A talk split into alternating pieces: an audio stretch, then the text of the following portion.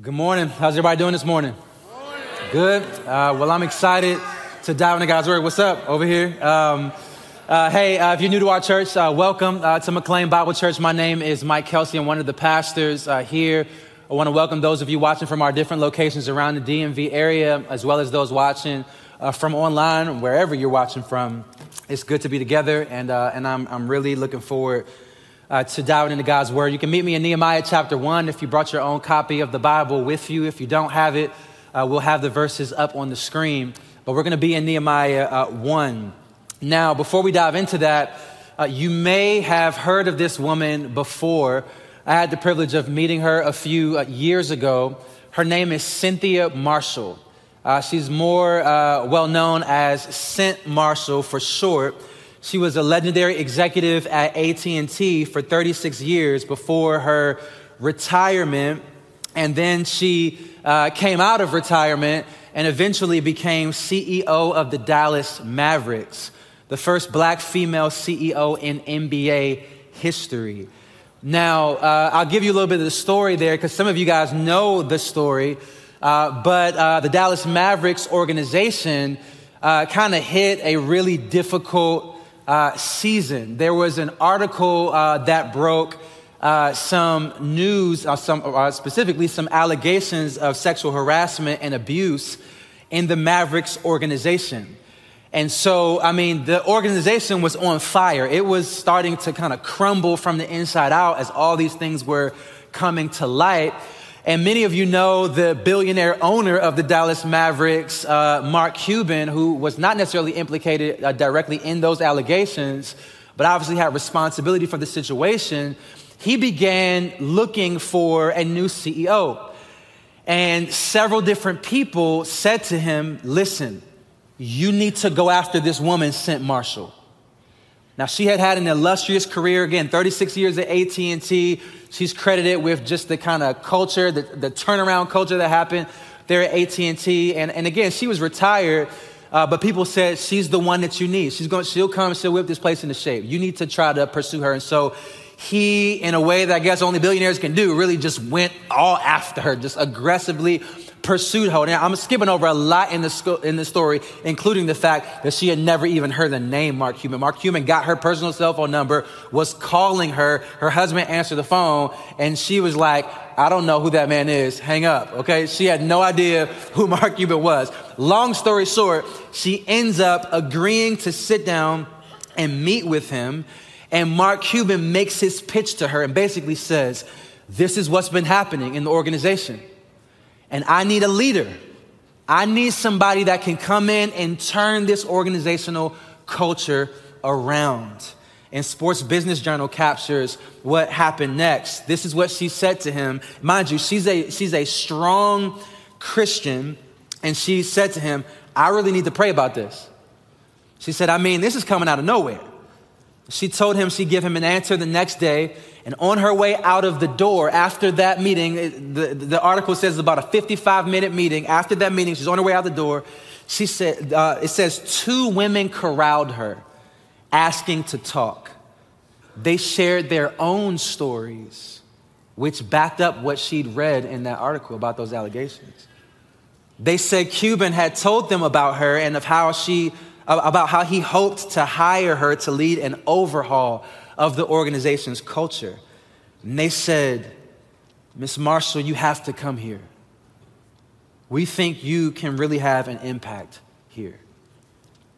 That night, in a converted closet devoted to prayer and meditation, Marshall thought back to the word one of the women had used impact.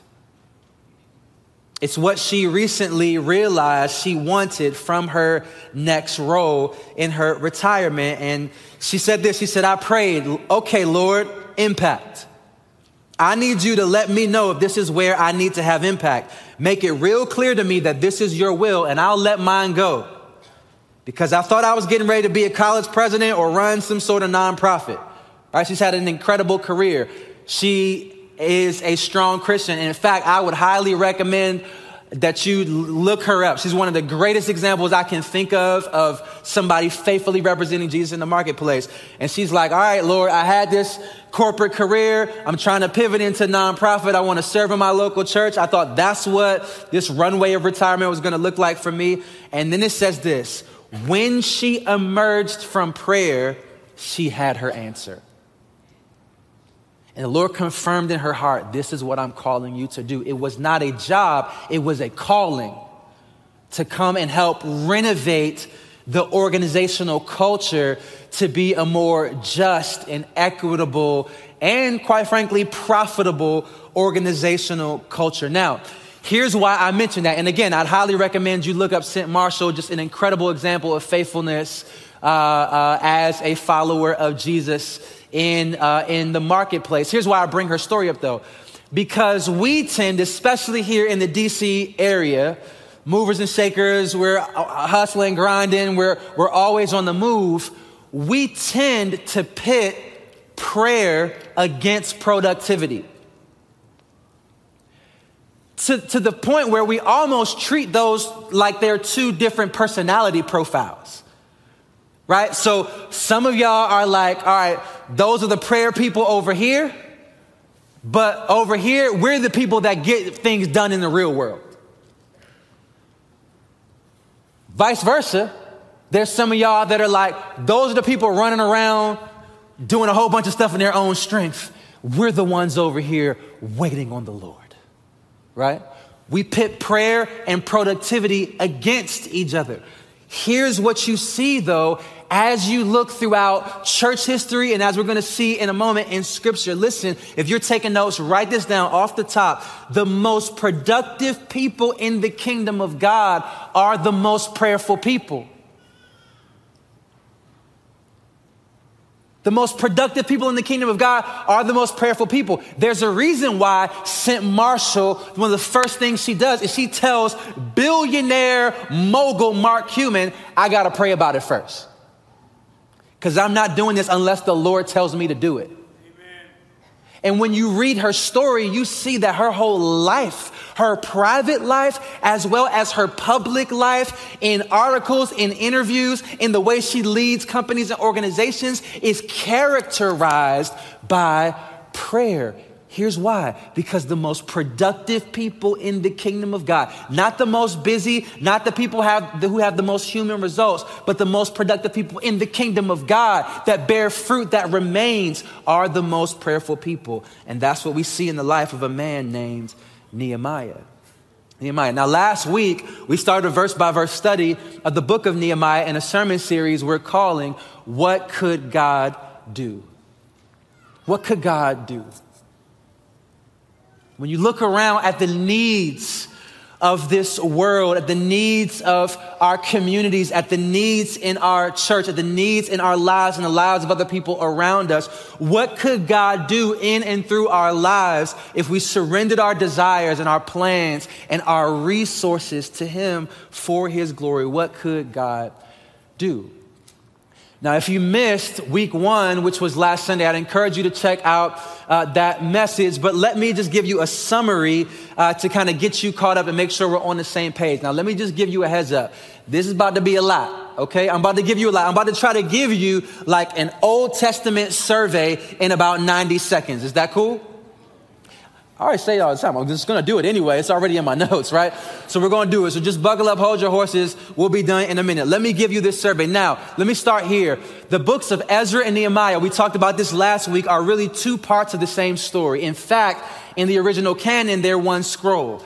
Throughout Christian history, they were separated into two different books in our English Bibles. That's because there are two parts that kind of center around two different main characters, Ezra and Nehemiah, but same story, two different parts. And I'm going to give you some of the background history again so that we're all on the same page. Now, we can summarize the history leading up to Nehemiah under three different headings. All right, if you're taking notes, follow me here covenant, sin, judgment You can summarize the history under those three headings. So let's walk through it. Now, in Exodus, God liberates, I told you Old Testament servant. We didn't start in Genesis, okay? We're just starting in Exodus. All right. In Exodus, God liberates his people out of Egyptian slavery and brings, uh, begins to establish them into his own unique covenant community.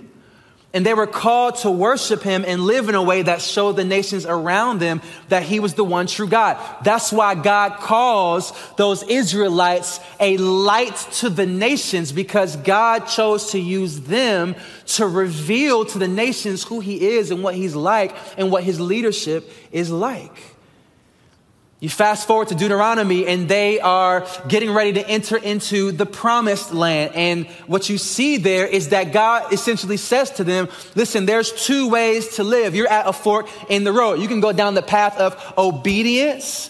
Obedience, which, which, uh, uh which that's a path where you'll get to experience the covenant blessings of relationship with me, or you can go down the path of disobedience. And if you go down that path, you will experience the cursings that I will bring into your life. And you read about that in the book of Deuteronomy.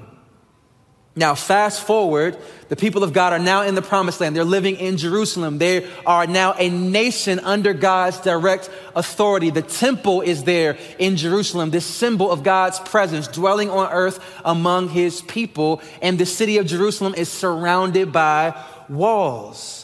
But instead of honoring and appreciating God's leadership, the people continue to embrace sin. So, covenant, now sin.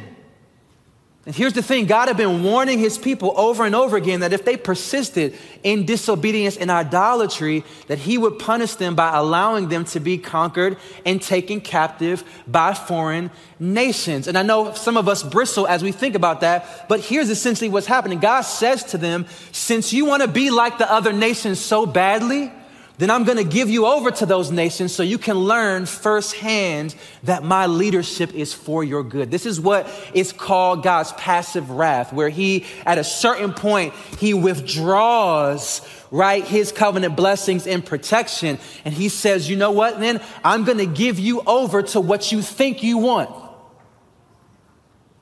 so that you can come face to face with the reality that the grass is not greener on the other side, that the good life is actually lived under my good and wise authority. And so that's exactly what happens. God brings his judgment. And not a permanent judgment in the sense of condemnation, but a temporary season of correction, of divine discipline designed to draw them back under his leadership and lordship. And so we talked about this last week. 586 BC, the Babylonians overtake Jerusalem and they destroy the city and take the remaining Jews away into captivity. And throughout that time of exile, there's prophets like Jeremiah and Ezekiel and Isaiah that prophesy a day when God will restore his people back to Jerusalem. 539 BC, the Persians conquer the Babylonians, and as a part of a more kind of peaceful political strategy, they allow the Jews to return to Jerusalem. And so you see three waves of migration back to Jerusalem an initial wave of about 50,000, and then a smaller wave of three to 5,000 led by Ezra the priest. And then in 444 BC, Nehemiah, a Jewish man with a successful career in the Persian government, gets a report that the people are not doing well. And specifically, after all these years, by Nehemiah, over 100 years at this point, they still have not been able to rebuild the walls of the city that are needed for protection. And verse 4 is where we landed last week. Everybody take a deep breath, all right? You just got basically the, the Old Testament, all right? That's leading up to where we pick up the story in Nehemiah. Nehemiah gets this report, and in Nehemiah chapter 1, verse 4, he says this As soon as I heard these words, I sat down and wept and mourned for days. And I continue fasting and praying before the God of heaven. Now, we talked about that verse briefly last week, but let me just point this out. I think what we see, because we're going to focus on verse 5 through 11, I, I, think what we see in verse 5 is the prayer that Nehemiah eventually prayed. But when we look at verses one through four, I think Nehemiah's praying just started with crying. Here's why I mention this because I think somebody needs to hear it. Crying is an acceptable form of praying when you're crying in the presence of God. And sometimes we just don't have the words, and sometimes the cliches just don't cut it. And sometimes there's just that gut wrenching pain, and all we can get out before God is our tears and our frustration and our confusion and the pain. And listen, it's called lament. What's the difference between lament and a complaint? Lament is when you bring your complaint to God. When you just come before God in complete honesty, just acknowledging the reality of the pain that you're facing or the pain that you're seeing. It's okay, y'all, to just cry in the presence of God because we have a, the Holy Spirit in us who actually takes that and interprets that in ways that we can't even articulate. There's a, a groaning, a deep pain that God invites us to just express in His presence. And sometimes we just need to sit in his presence and weep. And God knows what those tears mean. He just starts praying by crying and grieving and bringing his broken, anxious heart to God. And then eventually, he's able to start formulating and articulating these words to God. Verse 5. And he said, O Lord God of heaven, the great and awesome God who keeps covenant and steadfast love with those who love him and keep his commandments. Let your ear be attentive and your eyes open to hear the prayer of your servant that I now pray before you day and night for the people of Israel, your servants. Confessing the sins of the people of Israel, which we have sinned against you. Even I and my father's house have sinned. We've acted very corruptly against you and have not kept the commandments and the statutes and the rules that you commanded your servant Moses. Remember the word you commanded your servant Moses, saying, If you are unfaithful, I will scatter you among the peoples. But if you return to me and keep my commandments and do them, though your outcasts are in the uttermost parts of heaven, from there I will gather them and bring them to the place that I have chosen to make my name dwell there. God, they are your servants and your people whom you have redeemed by your great power and by your strong hand. O Lord, let your ear be attentive to the prayer of your servant and to the prayer of your servants who delight to fear your name. And give success to your servant today and grant him mercy in the sight of this man. Now I was cupbearer to the king. Listen, this is an incredible prayer. And what I want you to see here at the beginning of Nehemiah's story, which is really actually the beginning of God's story of bringing renewal amongst his people, what you see here is that God actually invites us through our prayers to shape history. And I know that sounds like a crazy statement, and I'm not using it as hyperbole. I'm saying that our prayers, somehow in God's sovereignty, God uses our prayers and works through our prayers to shape history. And so you say, well, what, what does that prayer look like? Well, we see it right here. Number one, it's worshipful prayer.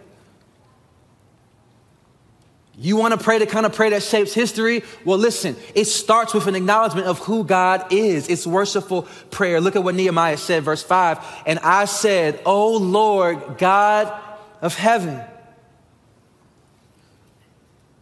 Listen, Lord there in Hebrew it's Yahweh. It's the, it's, the, it's the personal covenant name that God shares with his people. But God isn't just personal, God is also powerful. And that's why Nehemiah says, Oh Lord, God of heaven. God of heaven. In other words, God, you don't just rule over your people, you rule over everything. You rule over everything, and you see this in the history leading up to the book of Nehemiah. Now, I summarized that for you at, at a kind of 60,000 foot level, but I want you to see that summarized here in Second Chronicles chapter 36. So Second Chronicles chapter 36 leads us right into Ezra and Nehemiah. And I want you to see this kind of summary of the story. Uh, Second Chronicles 36, verse 15. It says, The Lord, the God of their fathers, sent persistently to them by his messengers because he had compassion on his people and on his dwelling place. But they kept mocking the messengers, the prophets of God, despising his words and scoffing at his prophets until the wrath of the Lord rose against his people until there was no remedy. In other words, they had reached the point of no return. They had gotten to that point where God says, Enough is enough. I've been patient with you. I've warned you over and over and over again, and you've stiffened your neck and you've hardened your heart and you've persisted in unrepentant sin. And so God says, All right then have your way. Verse 17, therefore he brought up against them the king of the Chaldeans. That's another way of referring to, of referring to the Babylonians. He says, who killed their young men with the sword in the house of their sanctuary and had no compassion on young man or virgin, old man or aged. He gave them all into his hand. And all the vessels of the house of God, great and small, and the treasures of the house of the Lord, and the treasures of the king and of his princes, all these he brought to Babylon. And they burned the house of God and broke down the wall of Jerusalem and burned all its palaces with fire and destroyed all its precious vessels. He took into exile in Babylon those who had escaped from the sword, and they became servants to him, the king, and to his sons until the establishment of the kingdom of Persia to fulfill the word of the Lord by the mouth of Jeremiah until the land had enjoyed its Sabbaths. All the days that it lay desolate, it kept Sabbath to fulfill 70 years. Now, pause, rewind for a second because when you read that phrase to fulfill the word of the Lord by the mouth of Jeremiah, it's like a hyperlink that takes you back in history to these prophecies that God was sending his people all along. And so you rewind to uh, Jeremiah 25, and Jeremiah had warned the people that they would be taken into exile for how long? For 70 years. But then God also gave a promise to his people, and you see this in Jeremiah 29. Now, I don't have time to go into all of this, but I do want to read this passage because it's one that we tend to often quote and apply out of context. Jeremiah 29, verse 10. But for thus says the Lord, listen, when 70 years are completed for Babylon, I will visit you and I will fulfill to you my promise and bring you back to this place in Jerusalem. Verse 11, here's why. For I know the plans I have for you, declares the Lord.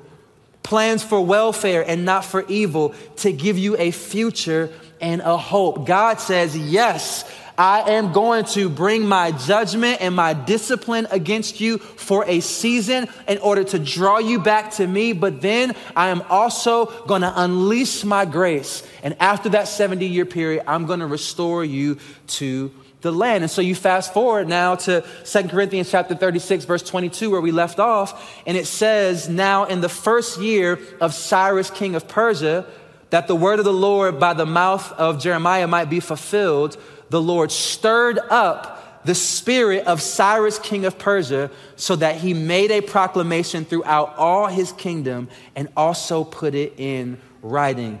Thus says Cyrus, king of Persia, here's the proclamation The Lord, the God of heaven, has given me all the kingdoms of the earth, and he has charged me to build him a house at Jerusalem, which is in Judah.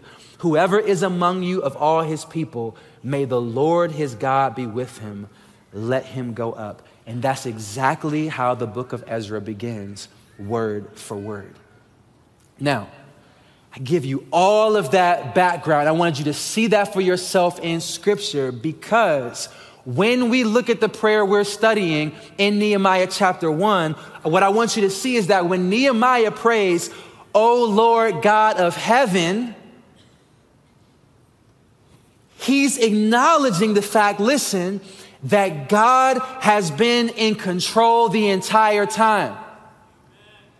And that God is still the one who is ultimately in control. Listen, God is actively ruling over and presiding over everything. Everything in heaven, everything in the universe, everything on earth, everything in your life. God is the one who is in control. Listen, which means he has the power to use anything and everything, even the bad things, for his good purposes.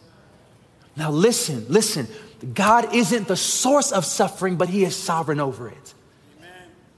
He's not the cause of all the evil in the world, but He is still in ultimate control over it, which I know raises all kinds of questions. But think about the alternative. If God isn't in control in the midst of evil and suffering, then who is? And if He isn't in control, over evil and suffering, then how could we ever be confident that He's able to bring good out of it? Listen, one day Jesus will return to judge sin and completely rid our world of evil and suffering. But in the meantime, we, while we live in this fallen world, it is good to know that God has a plan that God has a plan and He is actively ruling and reigning, that God is still at work. Listen to me, God is not up in heaven biting His nails. He's not nervous. He's not wondering how history is going to unfold. He's not looking at the 2024 presidential election like, well, it's a toss up. We'll see how this goes. He's not looking at the pending layoffs and worrying about your future.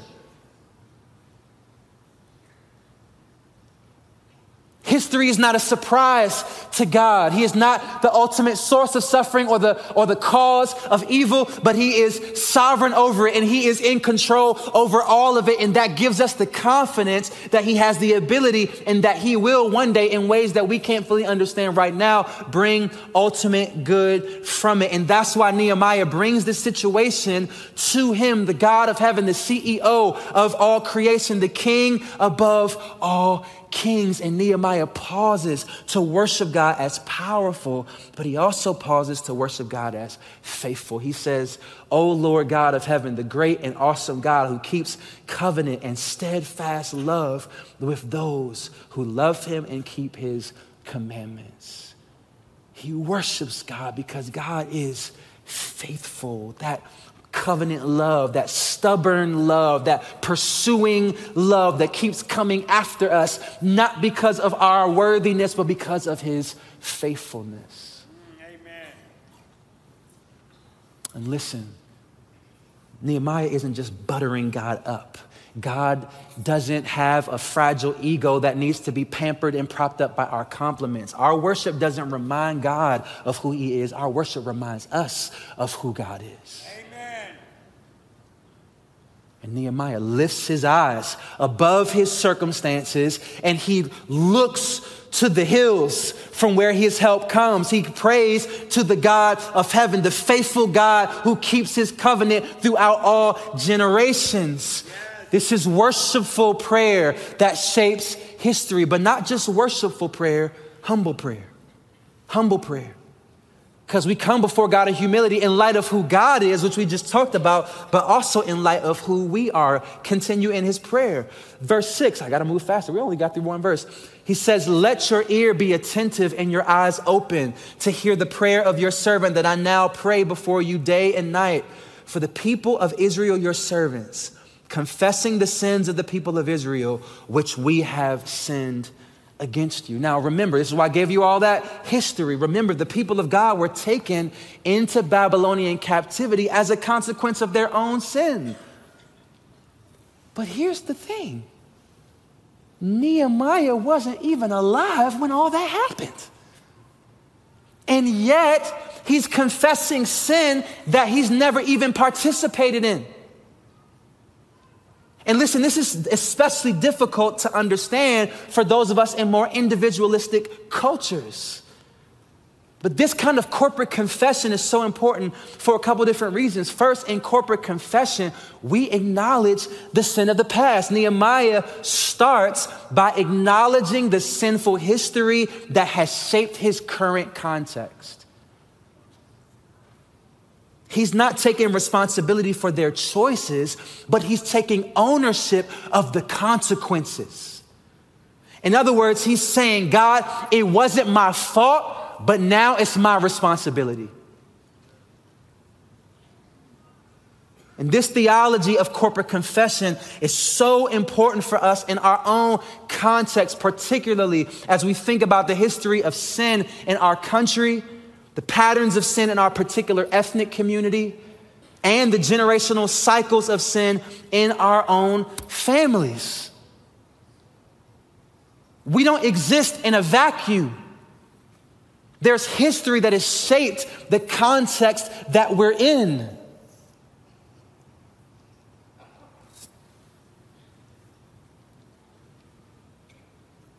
When we confess those sins, listen, when we confess those sins, when we're, when we're honest about those things that maybe we weren't even directly a part of, we didn't participate in, but we know these are sins that affect our context, or, or maybe in our own ethnic community, they are, they are patterns of sin that we're often, because of our blind spots, prone to repeat, or generational cycles of sin in our families that honestly give so much explanation for the inclinations and temptations that we constantly constantly battle against in our own lives. Listen, when we confess those sins, we're not taking the blame, we're taking a stand. And there's a difference. We're taking a stand to say, God, we acknowledge that we have a role to play in correcting the sins of the generations before us the sins that have set the table we're currently sitting at, the sins that caused the consequences we've now inherited. We're not trying to sanitize that sin. We're not trying to rationalize that sin. We're acknowledging the reality of their sin and we're taking a stand to say that we don't want to repeat or contribute to that sin in our generation. That's what the depth of this kind of corporate confession looks like. And so, listen, in corporate confession, we acknowledge the sins of the past, but we also admit our own sin. We admit our own sin. And that's what Nehemiah does. He says, Even I and my father's house have sinned. We have acted very corruptly against you and have not kept the commandments, the statutes, and the rules that you commanded your servant Moses. Listen, None of us is exempt. None of us. And while we're all made in the image of God, this common thread of sin is what links us together under the judgment of God. And this kind of comp- confession acknowledges, listen, something radically different than what our modern day American culture teaches us. Listen, this kind of biblical confession is the way that we acknowledge that something is wrong with us. Something is wrong with us. We are not okay as we are. We're not okay as we are. And listen, here's the thing deep down, we know that. We know that we're not okay as we are. We know that we have been shaped by patterns and cycles of sin in the past that affect us today. We know that deep down there is something that is off, that we don't live up to our own standards, much less God's standards. We know that there is dysfunction. We know that. But we're caught up in this postmodern project to try to make ourselves feel good about ourselves by denying the reality of sin. Listen to me though, listen. The Bible declares what we all intuitively realize that we are not inherently good people just trying our best to honor God. No, our fallen sinful nature pulls us in the opposite direction. We are people who have disobeyed God and have desecrated ourselves and others in the process. And in God's mercy, He says, Don't let your sin draw you away from me. Let your sin drive you closer to me as you confess it and ask for my help and forgiveness. And listen, hear me. I've said this before. God will meet you where you are, but not where you pretend to be. To the extent that we try to ignore or rationalize or just dismiss and minimize the sins of the past or the sin of the present in our own life. To that extent, we also hinder ourselves from experiencing the kind of grace and transformation that God wants to unleash in our lives and in the lives that He brings us into contact with. And listen, confession is the way we take off the disguise. Confession is the way that we say to the culture around us, we are not willing to play your game. Amen. We're not willing to act like just everything is okay and, and you're fine and I'm fine and there's nothing wrong with us or nothing wrong in the world. No, confession is the way we acknowledge the reality that something is broken and that brokenness starts in us.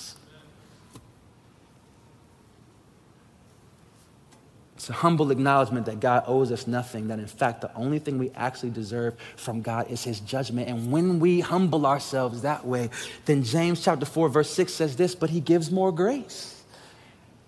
Therefore, it says, God opposes the proud, but gives grace to the humble. Submit yourselves, therefore, to God. Resist the devil, and he will flee from you. Draw near to God, and he will draw near to you. Cleanse your hands, you sinners, and purify your hearts, you double minded. Be wretched and mourn and weep. Let your laughter be turned to mourning and your joy to gloom. In other words, he's saying, take this seriously, y'all. And then verse 10, he says, humble yourselves before the Lord, and here it is, he will exalt you. When you are honest before God about the true sinful condition of your own heart and the true sinful condition of humanity that has set the context that we all live in, then it swings the door wide open for God to, to unleash His grace and His mercy and His transformation in a way that brings the kind of renewal we pray about and that we see lived out in the pages of Scripture. This is prayer that shapes history. It's worshipful prayer, it's humble prayer, and that puts us in the appropriate appropriate posture to come before God, listen, with bold prayer. Bold prayer. I love Nehemiah's prayer, verse 8. He says, Remember the word that you commanded your servant Moses, saying, and then he begins quoting directly from Deuteronomy, that if you are unfaithful, I will scatter you among the peoples. And he's saying, Okay, God, I- have acknowledged that. In, in your word, you promised consequences for sin, and we're living in that. But I love what Nehemiah does. He says, But God, that's not all you've promised in your word. Verse 9, he says, You also promise that if you return to me, and keep my commandments and do them, though your outcasts are in the uttermost parts of heaven. And I love that connection that he prays to the God of heaven. And he says, and even if in the consequences of sin, we're scattered to the uttermost parts of heaven, you are still the God of that heaven. You are still at work, even in the consequences of our sin. He says, from there I will gather them and bring them to the place that I have chosen to make my name dwell there. In verse 10, he says, God, they are, he's interceding. He says, they are your servants and your people, whom you have redeemed by your great power and by your strong hand. I love this, y'all. Because Nehemiah's prayer, this is what I want you to see, is saturated with truths and promises from God's word. Just in this one prayer, Nehemiah is drawing language from Daniel 9, Deuteronomy 7, Deuteronomy 9, Deuteronomy 30, 1 Kings 8, and the book of Exodus. His prayer life is saturated with the truth and promises of God's word. And listen, here's why that's important for you and for me. Because bold prayer is not confidence that God will do whatever you say. Bold prayer is confidence that God will do everything He said. That's the difference. That's where our boldness in prayer comes from. Our boldness in prayer comes on the basis of what God has revealed to be true and what God promised He would fulfill. Our boldness in prayer comes from knowing everything that God has said. It doesn't come from us just manifesting our desires. Because listen, let's real talk. If I manifested every single one of my desires, my life would be a mess. You know the people I was pursuing back in the day before I was following Jesus. Thank you, God, for, for, for, your, for blocking some of the things I wanted in my life. No, no, our boldness in prayer is not just us manifesting what we want, that the universe will now align with that. No, that's not biblical prayer. It's not even reality. That's mythology. No, our boldness in prayer comes from the confidence that God will be faithful to his word. And so listen, listen. Do not settle for less than God's promises in your life. Some of y'all have been just neglecting God's word because you think it's just a religious thing that we talk about to check off your daily quiet time. No, it is life. It is the basis of the confidence that you have to come before God in prayer. And the more you know and understand God's word, and the more confident you are in his faithfulness to his own promises and what he has revealed, the more bold you will be as you come before God in prayer. 1 John 5, verse 14 says, And this is the confidence that we have toward him, that if we ask anything, and here it is, according to his will, which is revealed, revealed in his word, he hears us. And if we know that he hears us in whatever we ask, we know that we have the requests that we have asked of him. I love what Hudson Taylor once said, the, the legendary missionary in China who went through a rough season and didn't have all the resources or, that people thought he needed in order to do what God had called him to do. And I love what he said in a, in a letter. He said, We have 25 cents and the promises of God. And the promises of God. And for you and for me today in 2024, Oh, we have the ultimate promises of God fulfilled, that all the promises of God are yes and amen in Jesus. You see, we're reading about these old covenant promises that God made his people, but you flip over to the New Testament and you realize something, right? That God's people never fully lived up to their part of the covenant. And you and I have never lived up to everything that we've desired to do or that God commands us to do for his glory. And so every single one of us deserve to be cut off. And so we know what God did. You and I know that as you flip into the New Testament, God sends Jesus, the covenant keeping Jewish man in Nazareth, from Nazareth who lives a perfectly righteous life before God in our place, and then he dies. He takes the curses, right, of, of covenant breaking that you and I deserve, and he takes those curses to the cross upon himself, and he spills his blood to cover our sin and to pay the penalty that you and I deserve. And he rose from the grave to establish a new covenant that you and I get to enjoy. And what does that look like? It looks like this. It's kind of crazy. It looks like the curses of the covenant that we deserve. Jesus took those so that we can enjoy the blessings of the covenant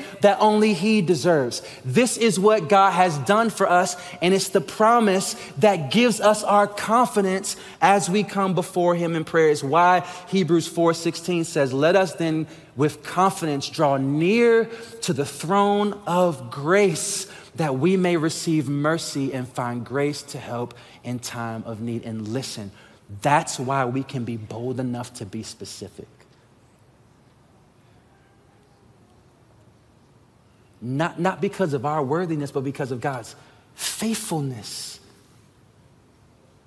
And I know how some of us think. We struggle to pray bold, specific prayers because we know, we know, even with gospel theology, we know that God is not obligated to do exactly what we want him to do. And so we say, okay, well, that, that was gr- that's great for Nehemiah.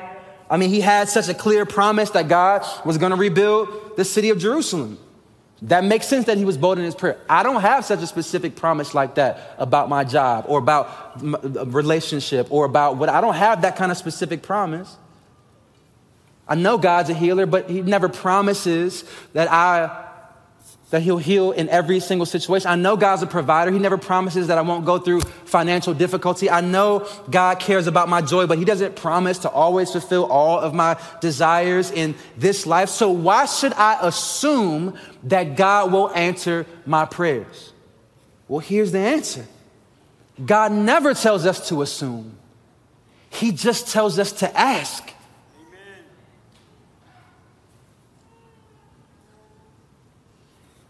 He just tells us to, to ask, to ask with audacity, to come before his throne of grace with what? With boldness. To ask we don't know, we don't assume that God is going to do everything exactly the way we think He's going to do it. But why would that stop you from take holding, uh, taking claim of your divine privileges as a son or daughter of God to continue to barrage the gates of heaven with the prayers that He invites you to pray? He doesn't tell us to assume, but He does tell us to ask and to keep asking. And that's what Nehemiah does. That's what he does. That's how he ends this prayer. Verse 11, he says, Oh Lord, let your ear be attentive to the prayer of your servant and to the prayer of your servants who delight to fear your name. And here's where he gets specific and give success to your servant today and grant him mercy in the sight of this man. He does, listen, he doesn't just say, God, your will be done. That's a great prayer.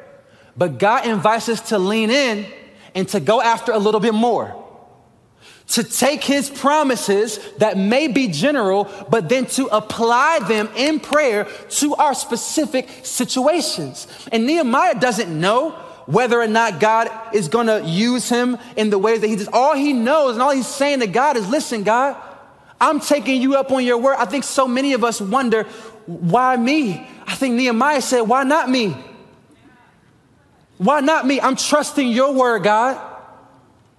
I've sat before you and purified my heart and laid my desires before you in, in prayer. God, you've put me in this strategic position. And I think, God, you've given me some resources and some gifts to be able to get involved to, for, in, in your kingdom purposes. And so, God, I'm just laying that before you. And I'm boldly asking you now, specifically, would you give success to your servant as I approach my boss? As I approach the king, in the sight of this man, give me mercy. And remember who this man is. This is King Artaxerxes. This is the ruler of the known world. This is the man who had recently, when the people of God tried to start rebuilding the walls before Jeremiah's time, he sent the government in to forcefully stop them and to tear down all of their progress. This is the ruler of the world, and you know how that goes, where you can't just show up any kind of way talking crazy, right? because you will be done. But the reason he prays this bold prayer is because he's saying, God, I know who this man is. But God, I'm coming to you, the God of heaven. He's the ruler of the Persian Empire. You are the ruler of the universe. You are the ruler over all of history. All of this has been you orchestrating your perfectly timed will. And I may not understand how all of those pieces fit together, but I am boldly coming before you to ask you to bless me as I attempt to play my role in bringing you glory. He is specific, and the rest of Nehemiah's story is essentially one long answer to prayer. And I love how one writer put this. He said this listen, listen. He said, intercessory prayer is spiritual defiance of what is in the way of what God has promised. Intercession visualizes an alternative future to the one apparently faded by the momentum of current forces. Prayer infuses the air of a time yet to be into the suffocating atmosphere of the present. History belongs to the intercessors who believe the future into being. Even a small number of people firmly committed to the new inevitability on which they have fixed their imaginations can decisively affect the shape the future takes. These shapers of the future are the intercessors. These shapers of the futures are the intercessors. Listen, in a way that we can't fully comprehend, God invites us to participate in bringing about His will through our prayers. If you know Jesus, if you are in a relationship with the God of heaven, God has invited you to do more than just go through the motions of religiosity and kind of American churchianity. He's actually swung the vault open of all of heaven's resources and he's invited you in and he said, Listen, I've invited you to be a co laborer with me. Let's make some history.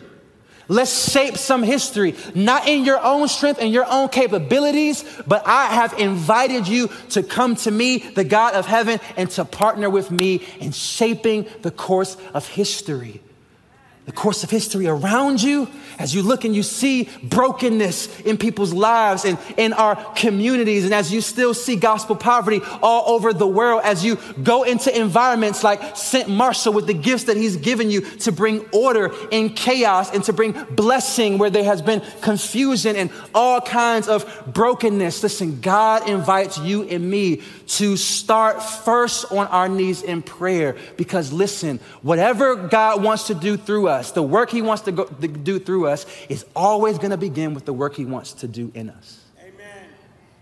And that work begins as we humble ourselves before Him and we seek Him in prayer. And this is why we prioritize prayer together as a church family. So we got another church wide prayer night coming up Friday, March 1st, 7 p.m right here at MBC Tyson's down in the Smith Center. People from Tyson's, every location. If you're watching online, you don't even have to be a part of our church.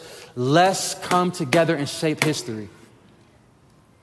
Let's come seek the God of heaven on behalf of our families and our community and our country and the nations of the world. Let's come before the God of heaven and let's seek his face and let's make ourselves available to him. Let's get on our knees and surrender ourselves to Him. Worshipful prayer, and humble prayer, and bold prayer before Him. And sometimes it requires persistent prayer. And I know this hits so many of you as we close out to pray. And Lord willing, we'll talk about this more next week. But you notice Nehemiah prays day and night. And when he starts praying in Nehemiah chapter 1, verse 1, until the time where he actually begins to implement any kind of plan in Nehemiah chapter 2, verse 1, it's a four month period of him just praying and seeking and processing before the Lord. And so, listen, God may invite you to persevere and persist in prayer because you are confident that he will be faithful. And you come still fully surrendered to Him, saying, like Nehemiah says over and over again in this prayer, God, I'm your servant. I'm your servant. I- am praying boldly, but God, I- I'm still your servant. I'm praying specifically, but God, I am still your servant. I am not just here to twist your arm to do what I want you to do. I'm ultimately here making myself available as your servant for you to do whatever you want to do through me. Amen. God, I'm willing fully surrendered to Him. Listen, I want you to take some time to just think about this simple question here at all of our locations if you're watching online. Maybe just use this as a, a prompt to just pray to God. Listen, what do you need to hold before God in prayer? And I love that imagery of just holding something before God in prayer. Maybe it's the brokenness that you see around you and you're wondering, God, are you calling me to step into that? Maybe it's brokenness in your own life, your own family. Maybe it's needs that you see in the church and you've listened to announcement after announcement and read ministry directory after ministry directory and got e news after e news. And you know you should probably be a church group leader by now. You know how to throw something in there, right? Right? And you're just praying, you're like, God, what do you want me to do? What do you need to hold before God in prayer? We hold it loosely, but we hold it boldly before Him. So just take a moment between you and the Lord and just pray about that. And then I or one of the pastors at your location is going to close us in prayer and give us some instructions before we're dismissed. Take a moment between you and the Lord.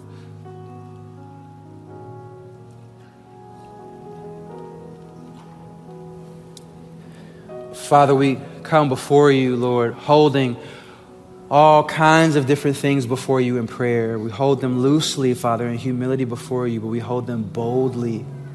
Boldly, God, because you invite us to come before you with boldness. And Father, I pray, God, that you would shape our hearts, you would mold our desires, that you would increase our faith and Help us to be fully surrendered, God, to however you want to use us, to work through us, or to work in us. Father, I pray even for that person whom their first step might need to just be a first decision to turn from their sin, let go of control of their own lives, and to put their trust in what Jesus has done for them as Savior and King. Lord, I pray, God, that you would open their eyes and open their hearts to receive that gift of your grace in salvation today.